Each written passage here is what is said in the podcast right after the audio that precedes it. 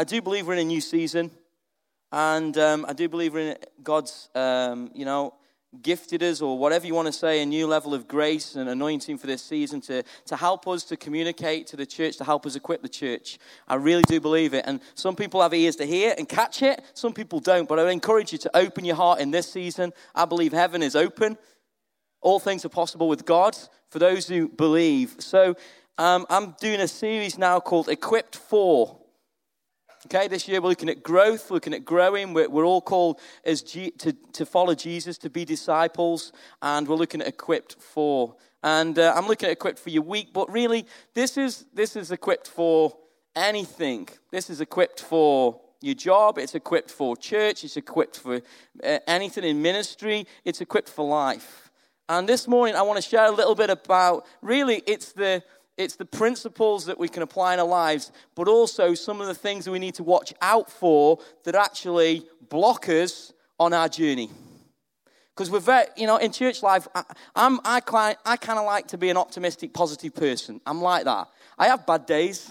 You know, I offload sometimes to those around me because I'm a bit frustrated. But generally, I like to be a positive person and we like to talk about faith in the church, that all things are possible, but we don't like to talk about the things that stop us. So I want to talk today about some of these things that stop us on the journey. They're like rocks on the journey. You'll get to a crossroad and you decide, is this thing going to stop you or are you going to carry on on this journey? And they want to slow you down. I'd call them thieves and robbers. And we don't want thieves and robbers, do we? Do you want to live a fulfilled life for Jesus? The, the Bible tells us Jesus prom- promises life to the full, okay? So he wants you to live a fulfilled life and you can live a fulfilled life with Jesus. But there are some things that will come and fill you that will stop you on your journey. So I'm going to introduce you to someone in a moment. And before I do that, you know, when you go on a journey, you know where you're going, so you know what you've got to take with you, don't you? So if you're going on holiday, you know sun cream. Well, I do because I've got a bald head and I'm like that. I'm uh, within a second, I only have to go outside and I'm burnt on top of the head spoils me week. But you know, you know when you're going somewhere, you're like, I'm going on holiday, so I'll pack this, this, this, and this, and you put all those things in the bag because you know where you're going. But then you say, well, there's some things I don't want to put in the bag because I don't really need a woolly coat in Spain. Did anybody watch X Factor last night? Some of the guys on there turned up. They thought they were going to Ireland because they were with Louis. They turned up with coats and they actually ended up somewhere really, really warm. Where was it? Ibiza right? So that because it all matched, they all turned up with their coats on and singing with coats on in Ibiza just because it all went and it wouldn't go without the coat. What's that about? But you know, when we're going somewhere, we know what we need to take, and God has given us something for this journey. God has equipped you for your journey. He has given you a purpose in this world. He has given you a talent. He has given you a gift. He's given you His word. He's given you His Son. He's given you His Spirit. He has given you everything you need to live life to the full. He can't give you any more for the journey that you are on. You've just got to discover it on a daily basis as you follow Jesus. Does that make sense? So you've got everything. He's poured it out, He's given it to you. But there are some things on your journey that you won't want in your bag. I'm going to introduce you to someone in a moment. And um, these people have been involved, sorry, not people, They've been involved in ministry, they've been involved affecting hundreds, thousands, millions of people, not just in this city, but around the world. And they have carried the load. These, these guys have been involved in carrying the weight for years and years. But then what happened with them is they came to a point where because times change and styles change and you know society change they came to a point where they're not really needed anymore because there was the new that came through and they felt rejected. Am i making sense? You're thinking who are they aren't you? So i'm going to introduce you so let's be sensitive to them because they've been on a journey but I believe that they've come to a crossroads and they've carried some stuff that they shouldn't carry, but I believe God hasn't finished with them yet. Because I don't believe God finishes with anybody on this journey till the day they die. Okay? And these people have come to a bit of a stop in their journey because they've taken some things on board, but I believe in them, and I think the church should believe in them again to affect this nation. Can you, can you pass me who I'm going to introduce you to this morning? This is a bag, right? But it's not any old bag. You'll be impressed with this.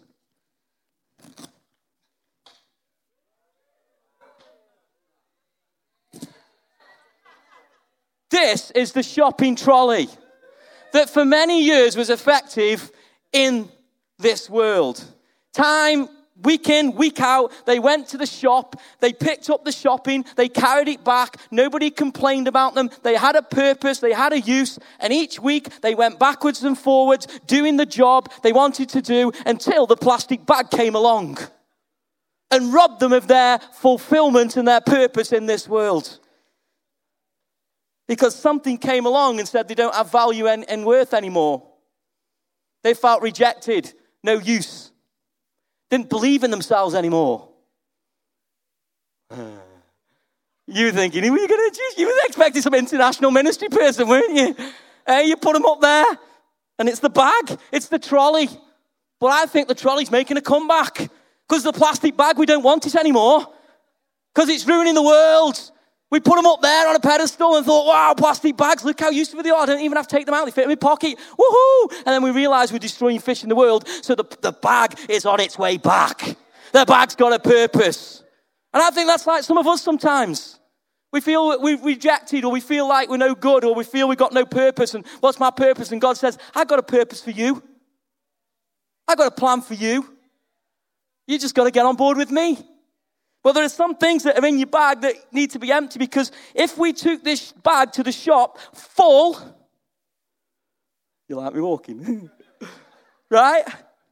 We took this bag to the shop full. What's the point in getting to the shop with a full bag?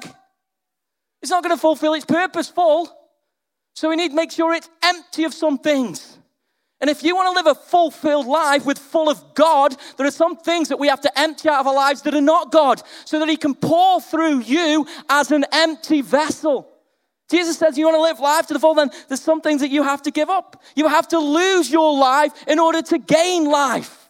He's not talking about doing nothing with your life, He's on about having God poured in and through you and experiencing God on a daily basis so that God can use you as a vessel to be effective in this world so that you understand you have purpose and meaning and are here for God in this world.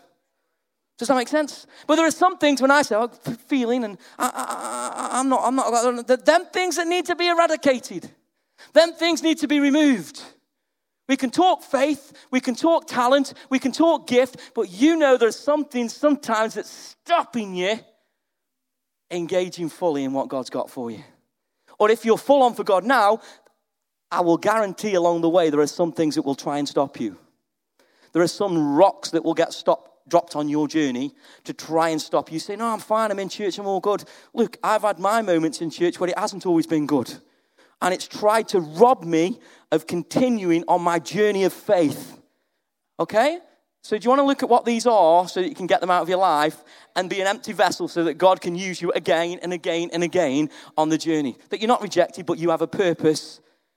God's equipped you for your week, but there are some things that you need to remove out of your life so that you can live a fulfilled life. Is this okay this morning? It's good, isn't it?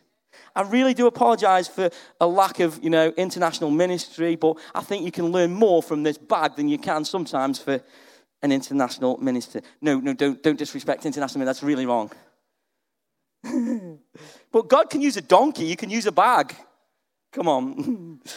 Come on, right. So, they, these are five things I said that can weigh you down. They're, they're like thieves and robbers, they'll come to steal from you. You've got to watch out with where, how they're affecting you, how they're affecting your journey. The first one is laziness. Laziness comes to rob you of a fulfilled life. You didn't think it was going to be that, Robert, did you? Laziness. If, if, if I'm honest, I, I don't think we all, I think there's hard work in all of us and we all want to do well. I, I don't think anybody that I come across really is, is lazy. When I say laziness, you think of people doing nothing. I don't think there's people in this world that don't want to do nothing. They might do other things, but they don't do nothing. I read a poem, it's anonymous author. I do apologize for some of the language because it's quite old. It's an old poem. Uh, so it would have been better with probably iPads and stuff like that in it, but just, just bear with me as I read this poem. I've gone for a drink and sharpened my pencils. Searched through my desk for, for forgotten utensils. I mean, who has utensils now in their desk? I reset my watch. I adjust my chair. I like doing that one. Does anybody else do that? Anybody in the office, adjust your chair. How many times? It's just not quite right. Me just move it up again. Back a bit. Oh, that's better. I've loosened my tie and straightened my hair. What are you laughing at? I've filled my pen and tested the blotter. I mean, that's all language. I remember as a kid, we had blotters on the desk, right? And pens that you have to fill with ink at school. And, how much time I wasted filling that pen up. It's like, oh, yeah, can't, sorry, sir, I'm filling my pen up again. Fill it up, fill it up. Get it full. It's not full. It's like, oh, full. Doesn't matter, it needs to be full. And you put it, fill it again. I've gone for a drink of water think you said water, so it rhymes with blotter, but I'll say water so we understand. Adjusted the calendar and raised the blind. I've sorted the erasers of all different kinds. Oh, I used to love doing that. Going to partners, get a bag of erasers, different colours, and I'd put them all out. Is it just me? Or in your pencil box, you get it all out and you put it all back in again just the right way. Now, down to work, I can finally sit. Oops, it's too late, it's time to quit. How many of us are distracted? How many of us are doing?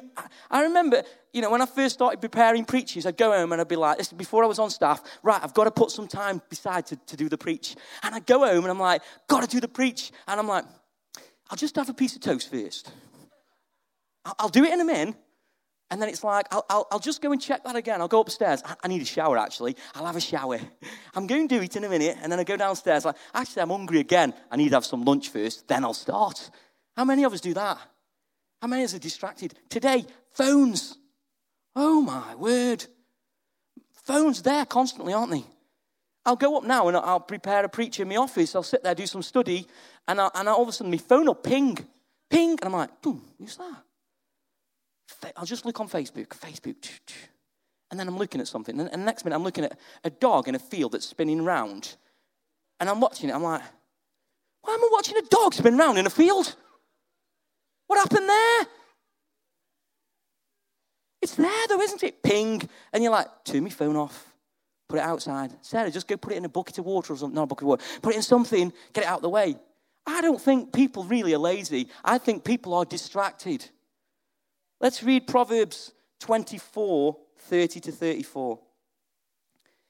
It says, I went past the field of a sluggard, past the vineyard of someone who has no sense. Thorns had come up everywhere, the ground was covered, covered with weeds, and the stone wall was in ruins. I applied my heart to what I observed, and I learned a lesson from what I saw. A little sleep, a little slumber, a little folding of the hands to rest or a, too much time on the iPad. And poverty will come on you like a thief, and scarcity like an armed robber. One version says, like a bandit. We think sometimes, why, what, what's happening? Why have I got all this stress? Why have I got all these problems? And I think sometimes we put it on ourselves. Why is it so stressful at Christmas? Well, I do my shopping Christmas Eve.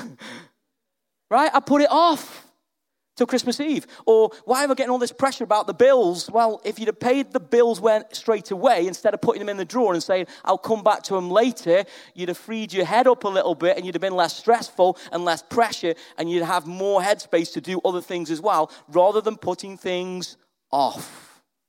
I think it's a thief and a robber in the church and in people's lives. Would you agree? So I don't think it's a problem with people not doing anything. I think the problem is distraction, that we're actually doing other things that are not important. So the word really is procrastination. Procrastination. It's doing other things than actually the most important thing that you should be doing or the critical thing you should be doing. You do all these other things instead of doing the thing that you know you should do. You put it off.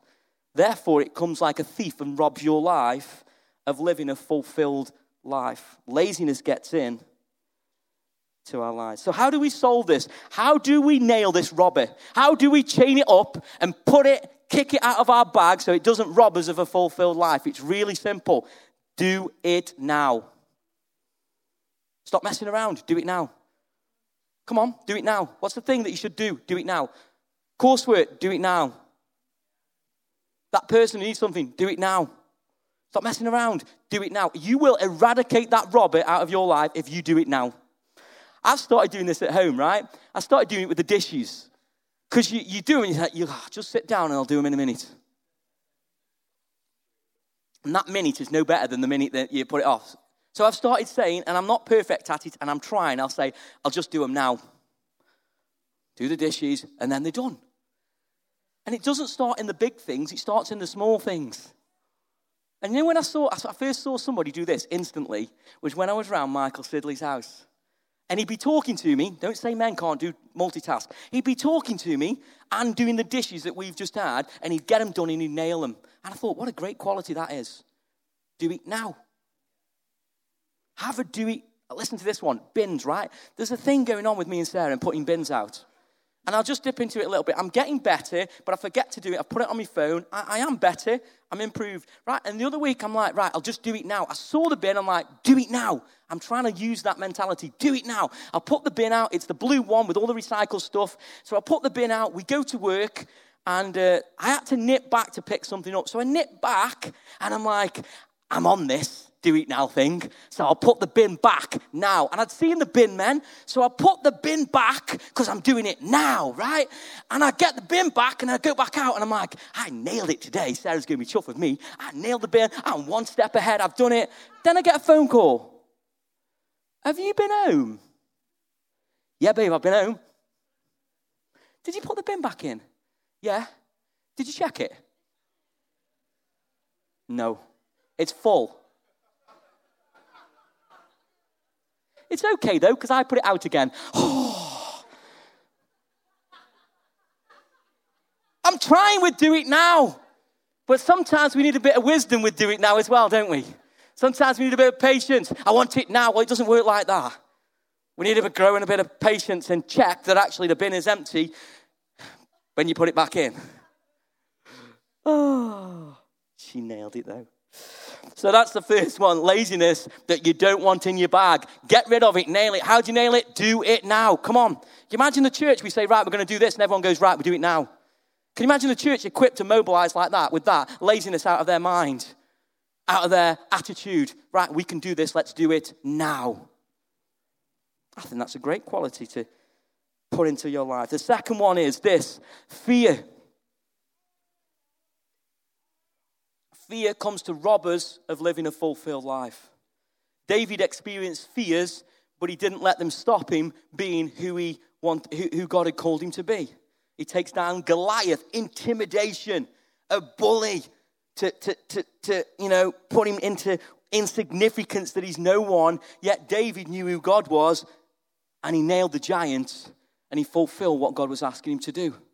Fear will stop you and rob you of God's plan and purpose in your life.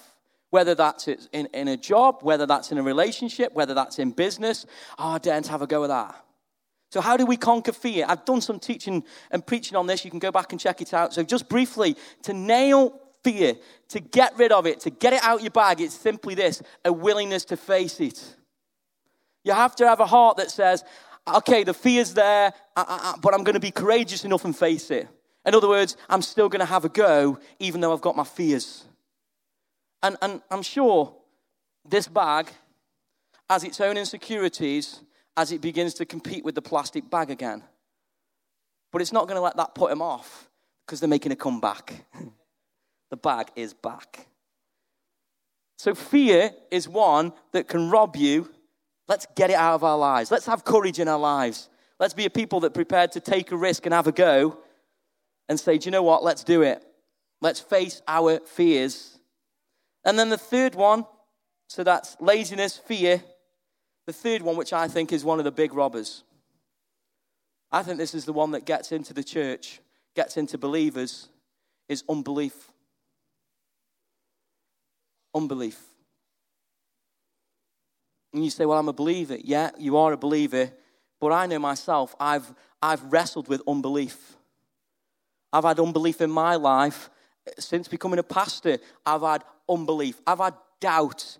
I've had my being double minded on stuff, and it almost stops you in your tracks to think, can I actually do this? Is this what God's asked me to do? Can I believe in myself again? Does God actually believe in me? Is He a good, good father? Do I actually believe what the word says? Is He a good, good father? Does He really love me? Does He really believe in me? What is that about? That's unbelief. That's you saying, Do you know what? These things are there, and I'm going to face this unbelief and get rid of it. I don't want it in my life anymore. God has given you faith, He's given you belief, but we have to watch out for unbelief. Stops you committing to the church, stops you serving in the church, stops you giving your all into the church, stops you telling people about Jesus because you're scared. Because if people reject me and um, you know, what do I look like? What's that? It's unbelief that we have to get out of our lives. That even though people reject me, Jesus will never reject me. Unbelief. Romans 12, verse 3 says, God has given us, all of us, a measure of faith. The Bible says it's impossible to please God without faith. Well, God has given you faith, so maybe He's pleased with you. Would you agree? We can't, be, we can't please God ourselves, but in our own strength. But in our weakness, we ask God, who has given us faith. Now, I know it, ple- it says it pleases God when we outwork that faith, and we need to outwork that, but God has given you faith. You have faith, you can believe because God has given you a measure of faith in your life. The problem isn't faith, the problem is unbelief. Let's read about Jesus dealing with some unbelief. You still there this morning? Mark 9.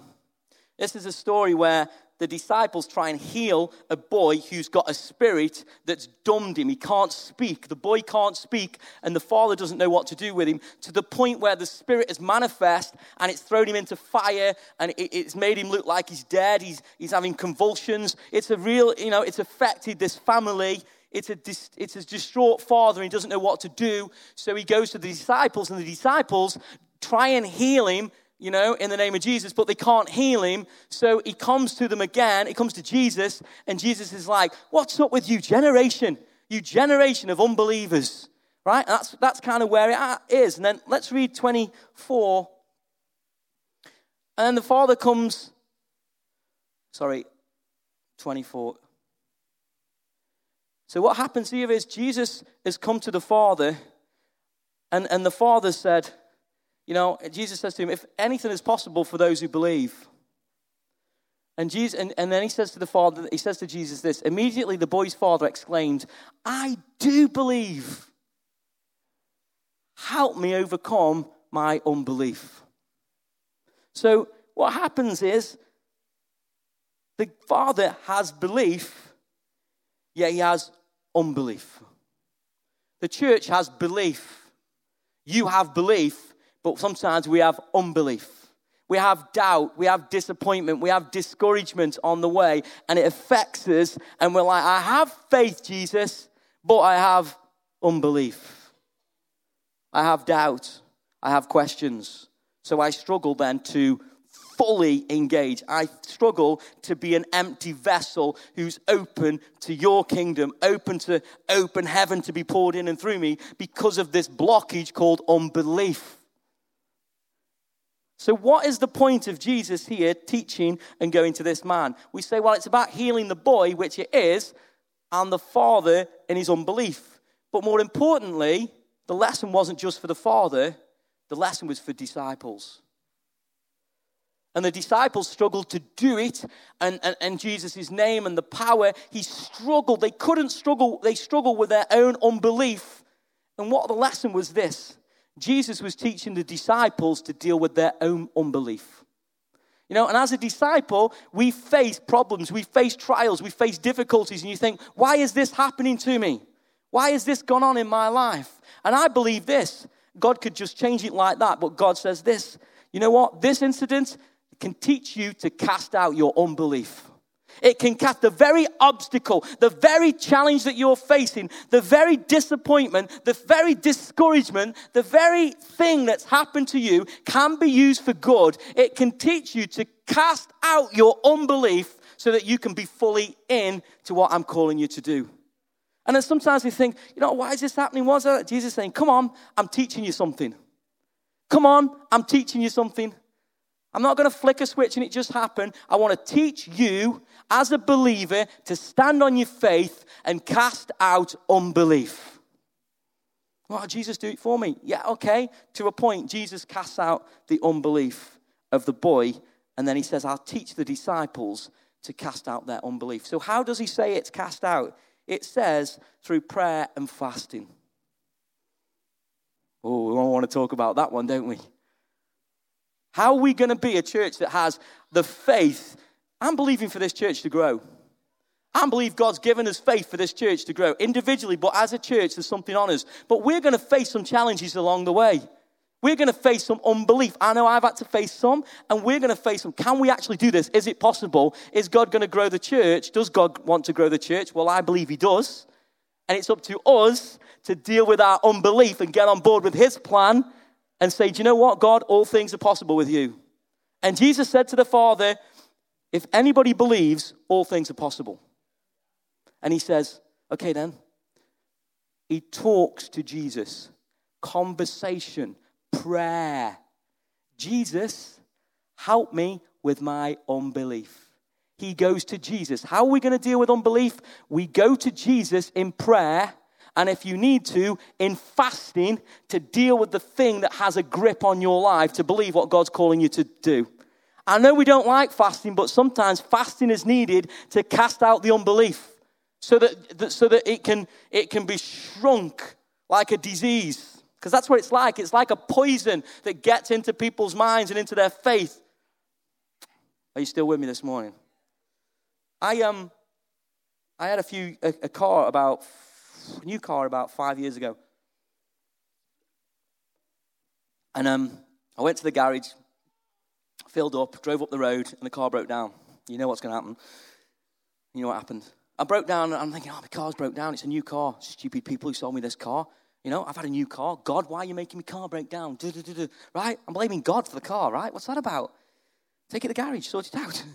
And I broke down and I'm thinking, ah. Oh. And all of a sudden the thought came to me, you know what I'm going to say. It's a diesel car, not an unleaded. I'm like, that was 55 pounds worth of petrol I've just put in because I used to go to the lower of the low, and I still do sometimes. I'm on empty, I put 55 pounds worth of petrol in, and then I put, you know, diesel, it's diesel, and I can't remember which way it was round, but I put the wrong one in, and all of a sudden it came to me, and I rang the AA. Hi, mate, you all right? Yeah. I think I put the wrong petrol in. And they turn up, take me car, and then they flush it all out, and it got sorted. But that's like unbelief. God's given us the engine, He's given us who we are, but we take on the wrong fuel sometimes that gets into the system and it's like robbing you and it stops you in your tracks. And it's our job to say, do you know what? What's going on in my mind? Am I a believer or what? Am I fully committed or what? So we have to go to Jesus. We have to seek Him in prayer and fasting. But the other main thing that we have to do, because otherwise, if you don't do this, nothing will happen. You have to commit again. There's no other way. You know, I've said this before. When I met Sarah, I loved Sarah. I, I, met her and I fell in love with her. But because I'd had baggage in my bag, I then had to recommit again and say, do you know what? I'm going to have to believe in love again. Does love really work?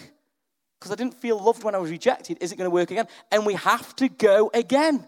We have to say, love never fails. Here I go. Will I get rejected? Will I get hurt? Possibly in the future again at some point. But you know what? Love never fails. God never failed. Love never fails, so we'll love again, and we'll love again, and we'll love again, and we'll love again, and I'm back on track, Jesus. I'm going to keep loving, I'm going to keep forgiving. I'm all in again, Jesus. All my eggs are in your basket, Jesus. I didn't understand why that happened, but Jesus, I'm all in again. And you know what happens? It'll cast out your unbelief. You try it. You take that step of faith. You may be thinking, oh, I don't know if I'm a believer and I've got these questions. Yeah, you might have questions. Great. But here's the deal if you jump in, all eggs in, your, in the one basket, I'll guarantee you'll see change. But if you hold back with your doubt and your unbelief, it'll continue to rob you of living God's plan and purpose. And I don't know about you, but I don't want to stand before God and say, Well, I didn't quite believe God. And, you know, I know you died for me and gave your life, but I didn't really believe in it. So I want to be someone who's all in. And there's wisdom with that. But in your heart, if you're not all in, if unbelief is niggling away at you, it will stop you on your tracks. Just like when I put the wrong fuel in. And there are practical things you can do. Get around good people, right teaching, get accountability in your life with what you're talking and what you're saying. You know, put yourself under God's authority so that you can, you know, be teachable again. But you've got to put all your eggs in one basket. And if needed, prayer and fasting may be needed. So that's number three. I thought it was a good one. Get rid of that poison out your life. You don't need it. Right, number four then. And this is a baby, this one is. You are a master at this, and I'm a master at it. Excuses. Oh, I've got some of these in my bag. I was a primary school teacher for 10 years, right? Kids are brilliant at them. Where's your homework, Johnny? Dogs at it. Dogs at it. Yeah? Dogs at it. You haven't even got a dog. Dogs at it. And, and then they come the next week. Where's your homework, Johnny? Dogs at it, sir. And I'm like, one week, okay. But two weeks. I'm like, Johnny, stop putting your homework in the dog's bowl. Put it on the side. And then you have some that are quite genuine. It's really difficult. It's like, I stayed at my dad's this weekend and I left it at my dad's. So you're like, oh, I feel sorry for them. And you're like, okay, that may be a genuine excuse. But then you find out he wasn't, he was his mum's, and then you're like, oh, monkey. Right? We're masters at it, aren't we? We've got loads of excuses. I know I have. I'm not good enough. I can't do this. I'm not good enough. Oh, it's okay for them. They, they're really gifted and talented. But me, I can't do that. I can't get involved because what happens if I get rejected or what happens if I get hurt? We don't have the ability. You know, the problem with excuses is this they kind of cover up, really, either our laziness or our disobedience. And it's for us to work that one out.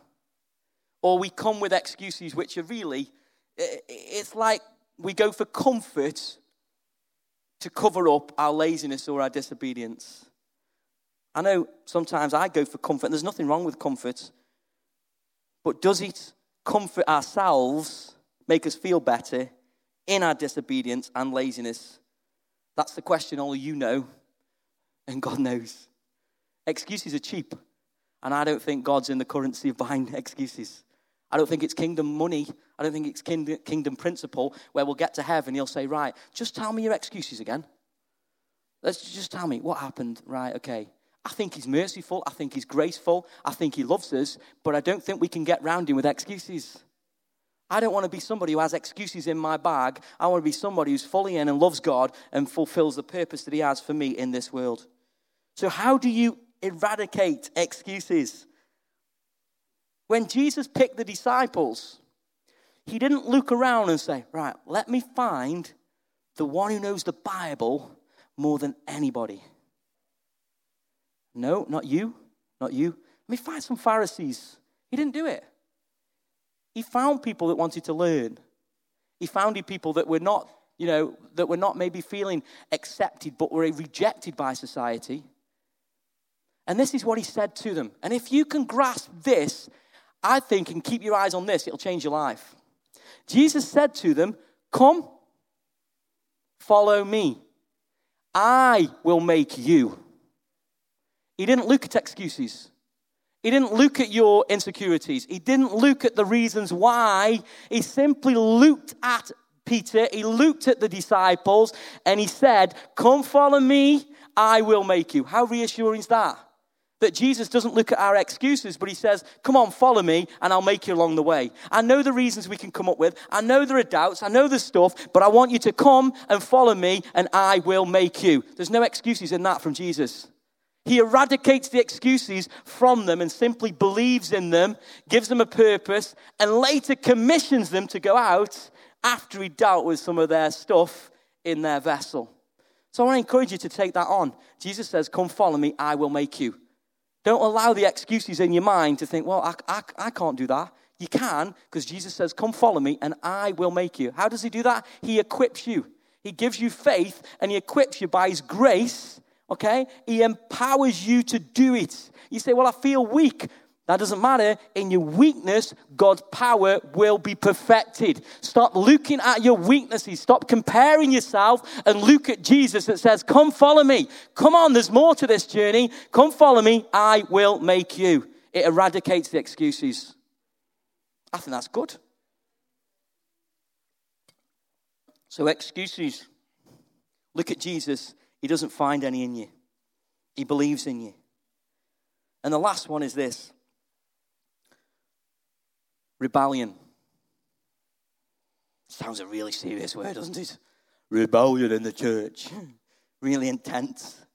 We know what is rebellion? Rebellion simply no, I'm not doing that.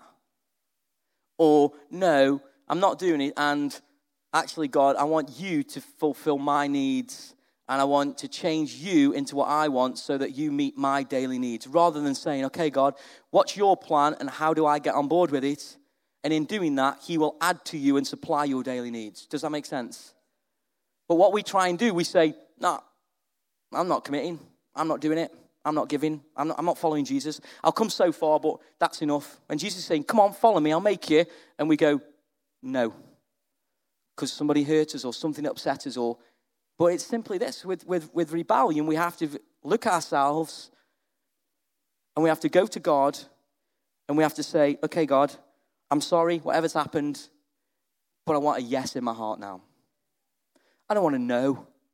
I don't want that attitude. I don't want that blockage, but I want it to be a yes. Because I want to trust in your goodness. I know things affect us in life, but God, I come again. I come again on this journey and say, Yes, God. I come to serving, I come to giving, I come to loving, and I, and I've, I maybe maybe you know sometimes we put ourselves back because people hurt us and say, okay, I'm going to go again. I'm going to say yes and step out and love people and receive people. You know, not, not sacrifice, not prayer. Nothing will do this apart from you, your, your choice to say yes to God. And that's amazing. I, I find that amazing that God gives us the power to choose with our hearts, with our attitudes, with our lives what we do. He doesn't force us, He doesn't manipulate us. He demonstrated it through the cross on how to live your life by giving your life. And then He says, Come follow me, I will make you. How awesome is that? But it's our choice. We can either say yes or we can say no. I'm going to finish with this Psalm 18. I love this scripture. Are you okay this morning? I know the negative and I know the things, but I think they're really helpful to stop us if we watch out for them and get these thieves and robbers out of our lives. And it comes down to us, it's our choice. Am I going to have rebellion in my life? Am I going to have excuses in my life? Am I going to, uh, you know, have laziness in my life? Am I going to have unbelief in my life? Or are we getting rid of it so that I can live for God? And, and look at what God says here in Psalm 18. He says, He brought me out into a spacious place. He rescued me because he delighted in me.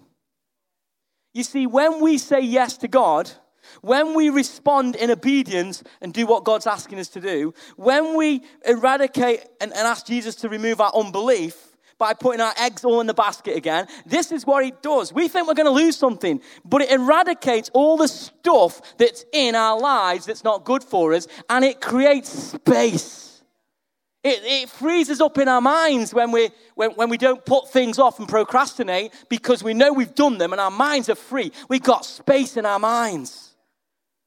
When we re- remove the excuses, it frees our mind up again because we've no excuse. Oh, all them excuses that I had, they're all gone that I've been working through in my mind.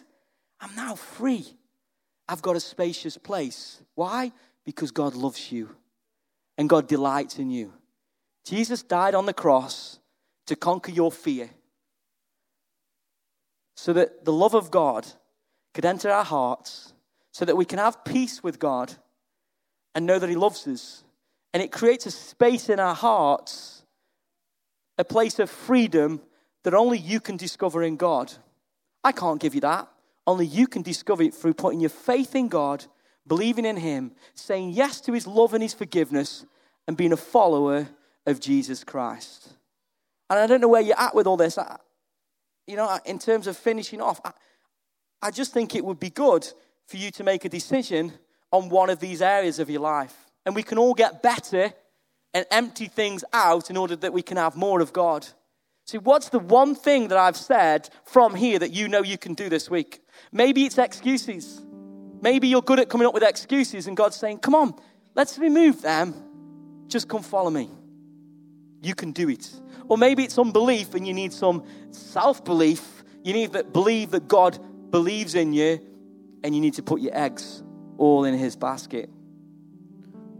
Or it's laziness or not, you know, not focused, not doing what you should do. And that's the thing that you say, do you know what? I'm going to do this and nail it. I'm going to be a person who does it now. Or it's simply rebellion, where you've been saying no, maybe because of things that went on. And it's time to say, God, search me and know me. Forgive me, Father. Forgive me for doubting your goodness because of what goes on in the world or in the church wherever it is, and I come back to you and I say yes again. We have to do it, church. We have to do it daily. We have to do it weekly. We have to do it for the rest of our lives. We have to keep coming back to God and saying yes when things happen to us. And maybe you're here, you know, and, and you've never said yes to God. And I'm going to pray and give you opportunity for you to respond. The rest of you, I would, I would encourage it to go away and say, What's the thing I'm going to do this week? Speak to somebody. This is, this, this, is, this is what you need to do. Don't just go away and think it, but tell somebody. Believe it in your heart and confess it with your lips and say, This is what I'm going to do and be accountable for it. I'm going to be a now, do it now person. I'm not going to procrastinate anymore. I'm going to be an all in person. And confess it with your lips before God and then outwork that with your life. And I'll guarantee it will change you as you do that. So maybe you're here for the first time and you've not, you don't know Jesus. Or you've been coming and maybe you've, you've committed before, but things have happened and you, this is between you and God. So let's just bow our heads and I'm going to pray and then I'm going to invite the band up. You know, God loves you. God loves you with a, with a love that's unconditional. He doesn't look at the excuses, He doesn't look at the sin and think, you're not good enough. He's paid for that sin. And He wants you to know that He loves you. He wants you to know that He believes in you. He wants you to know that He's spurring you on. But you know, the only way we can do that is if we accept Jesus Christ we accept the love of the Father. So I'm going to pray. And maybe you're here and you need to accept God again and say, okay, God, it's a yes from me. I thank you that you forgive me. I want to start again. Or you do it for the first time and say, do you know what, today? I'm going to accept Jesus in my heart, that He loves me, that He forgives me, and He offers eternal life through His Son, Jesus Christ. And if that's you, I just want you to pray this in your heart. Thank you, Jesus, that you love me. Today I say yes to you. I thank you that you forgive me. Father, I thank you that you are good and I choose to follow you today. Amen. Amen. So I hope that's helpful, you know, and hopefully we'll see some people with a shopping trolley. Go on, go and buy a shopping. It's just not cool, is it? Sorry. right? But I want to encourage you. Maybe you've had disappointment before. Come on, let's get back up. Let's carry on the, with this race. God's got a plan for your life, He's got a purpose for your life, and He wants you to fulfill it.